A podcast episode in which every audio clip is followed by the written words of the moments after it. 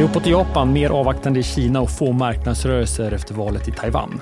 Vi väntar med spänning på att få se svensk inflation falla tillbaka när vi får siffror över utvecklingen i december under morgonen. Jag heter Alexander Klar. Det här är Din Morgonkoll och det är måndag den 15 januari. Ja, börsen stiger återigen i Japan. Tokyobörsen stiger nästan 1 det är desto lugnare på de kinesiska börserna efter att Kinas centralbank något oväntat inte justerat den korta ettåriga låneräntan. Den ligger kvar på 2,5% medan bedömare hade trott på att räntan skulle sänkas med 10 punkter. Börsen i Taiwan stiger också efter att Lai Ching-Ti, som tillhör styrande DPP vann helgens presidentval. Enkelt förklarad en vinst för väst och ett slag mot Kina som stött oppositionen. Men styrande DPP fick bara 40 procent i parlamentsvalet vilket innebär att man kommer behöva samarbeta med oppositionen som då vill närmare samarbeta med Kina. På Hongkongbörsen faller techbolaget Baidu rejält, ner över 10% efter att bolagets AI-produkt kopplats ihop med kinesisk militär. Det här skriver South China Morning Post. Bolaget förnekar kopplingarna.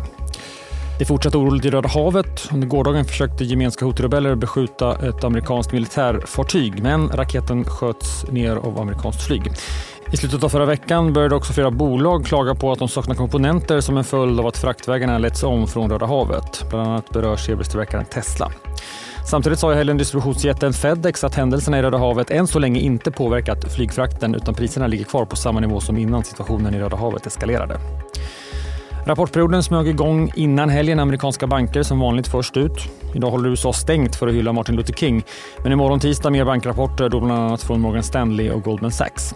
Hur gick det då för bankerna i fredags? Jo, alla föll förutom City som också kom med besked om stora nedskärningar. På tal om bank så rapporteras det återigen om att Deutsche Bank vill gå samman med andra europeiska banker. En huvudkandidat som pekas ut är landskollegan Commerzbank. Det här skriver Reuters och hänvisar till källor. Det var så sent som för fem år sedan som Deutsche och Commerz var nära en sammanslagning, men planerna övergås. I helgen talade också Fed-chefen i Atlanta, Raphael Bostic, som sa att en sänkning av räntan kan bli aktuellt först efter sommaren. Bostic menar att det finns en risk att inbromsningen av inflationstakten som vi sett helt upphör. Vid det senaste Fed-mötet så pekade centralbanken på tre sänkningar framåt. Marknaden spår det dubbla. I helgen kom också amerikanska politiker överens om ett nytt budgettillskott som förskjuter hotet om en nedstängning av statsapparaten till mars. Det här ger politikerna ytterligare några veckor att komma överens om en mer omfattande budgetlösning. Och idag börjar också de amerikanska primärvalen. Den börjar med nomineringsmötet i delstaten Iowa. Den tidigare presidenten Donald Trump har en stor ledning i mätningarna inför. Sveriges och Ericsson stämmer Lenovo och bolagets dotterbolag Motorola för patentintrång. Ericsson kräver att Motorola betalar 1 av intäkterna från mobilförsäljningen till Ericsson för att använda bolagets 5G-teknik. För 2023 skulle det betyda knappt en miljard kronor. Så till budstriden på First North-listade Pagero. Amerikanska Vertex drar tillbaka sitt bud.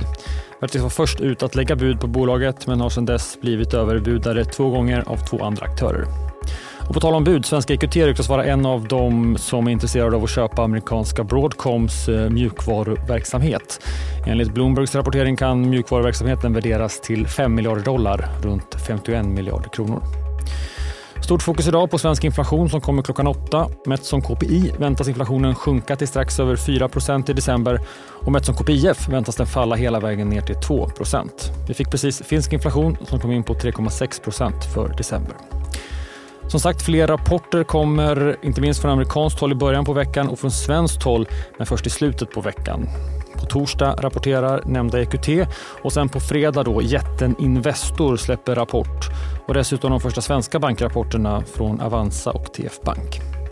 Missa inte Börsmorgon med start kvart i nio i DTV eller lyssna på programmet som podd vi släpper under förmiddagen. Det är Morgonkoll. Jag är tillbaka igen imorgon bitti. Vi hörs då. Jag heter Alexander Klar.